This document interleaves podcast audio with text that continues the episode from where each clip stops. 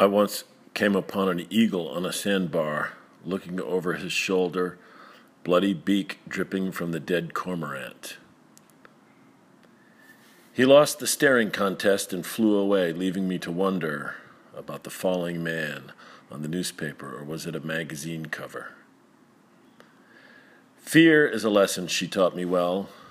Bloody anus of a child, a child, a child, a child, with the dinosaur dream again, again, again, until I never figured it out, except for maybe the Neanderthals outside the window, in the trees, in sitting wind removing pose, watching me dream.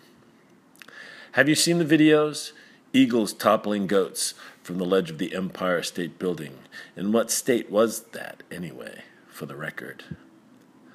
Mesmerizing wasn't the push, wasn't the eating of scapegoat, but the long, slow, long, slow falling, falling, falling, like in a dream.